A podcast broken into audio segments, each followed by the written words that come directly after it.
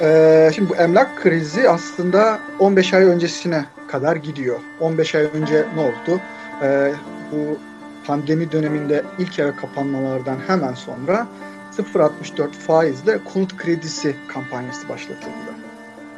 0.64'lü konut, %0.64'le konut kampanyası yapmak demek bu kabaca yıllık %8 faize denk geliyor demek.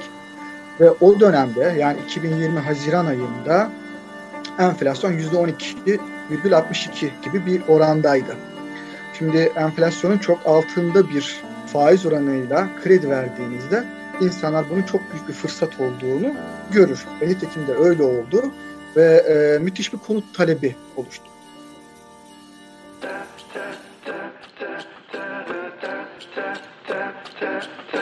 Barınma sonucu esasen biraz da pandeminin bir sonucu. Çünkü pandemi bittikten sonra okullar artık yüz yüze açılmaya başlayınca haliyle öğrenciler tekrar üniversitelerine ve dolayısıyla şehirlerin merkezlerine doğru gelmeye başladılar ve yeni bir sorun ortaya çıktı. Çünkü boşalttıkları evler ya başkaları tarafından tutulmuştu ya da kiraları artık çok yüksekti.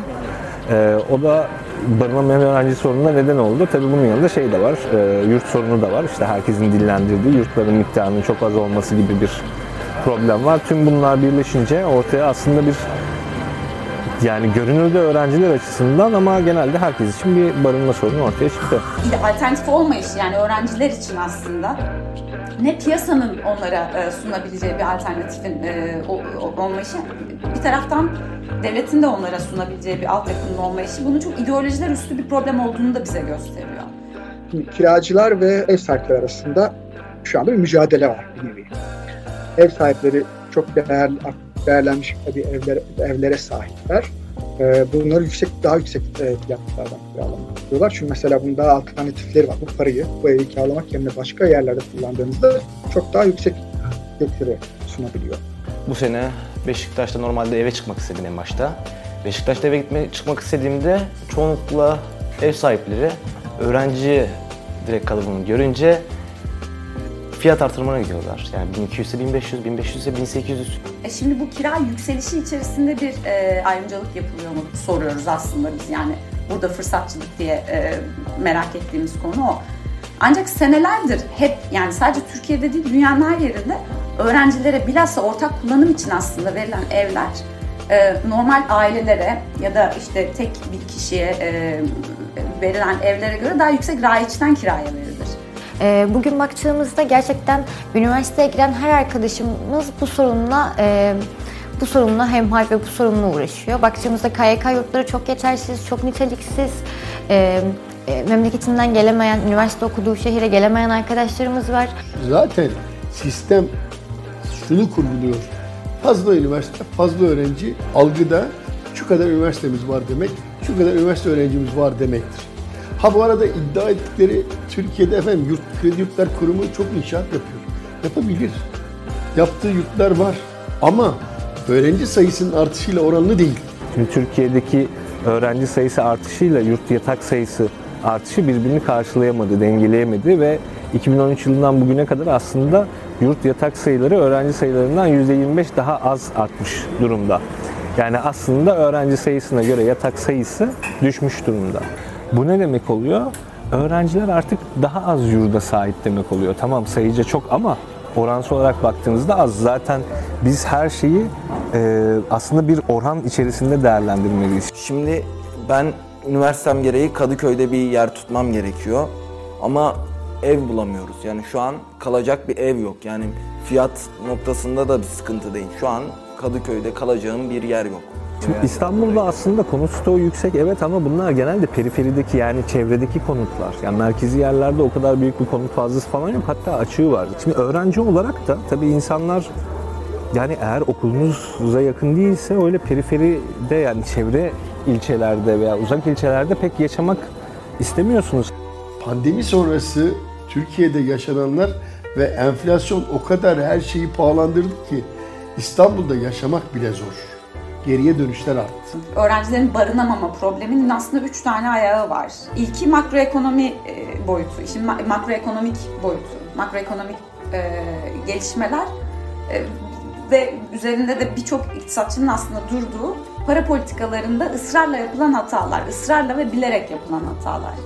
Ekonomiyi bilmem kaç kat büyüttük veya işte şu kadar trilyon TL'den aldık, bu kadar trilyon işte ihracatımızı şu kadar artırdık vesaire falan gibi şeyler söyler.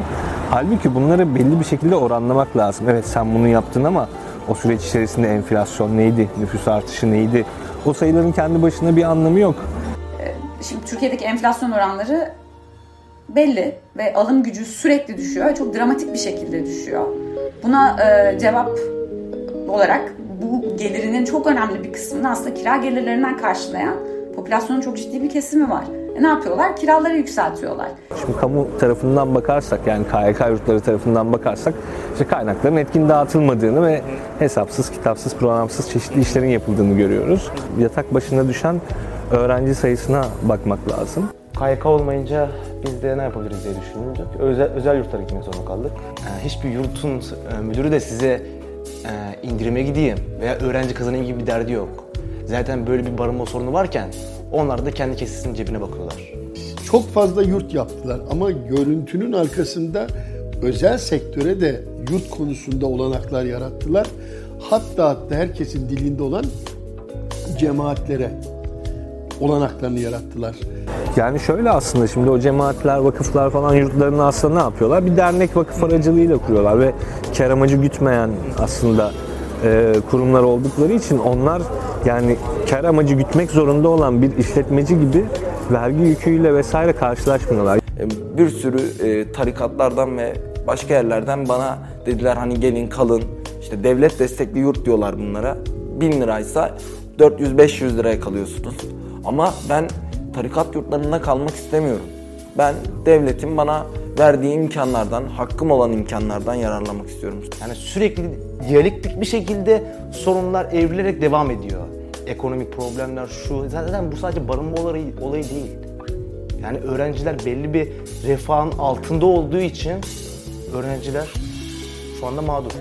Yani barınma sorununun e, temel muhatabı tabii ki iktidardır, e, devlettir. Koca bir kitlenin, üniversite öğrencilerinin çok derin bir şekilde yaşadığı bir probleme kulak tıkamak gibi bir lüks olduğunu düşünmüyoruz açıkçası iktidarın.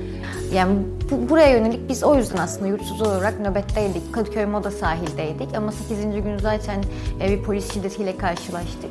Barınma dediğimiz şey çok temel bir haktır. Bugün herkesin e, barınma hakkı vardır fakat bugün bunu göremiyoruz. Yapabileceğimiz ne diye sorarsanız yan yana gelmek. Çünkü e, bir şeyi salt tekil dillendirdiğimizde karşılık bulması imkansız hale geliyor. O yüzden biz üniversitelerin yan yana gelerek e, haklarımız için mücadele etmekten başka çaremiz yok. O yüzden biz yurtsuzlar olarak bütün üniversiteli arkadaşlarımızı e, barınma sorununa karşı dayanışmaya ve yurtsuzları büyütmeye çağırıyoruz.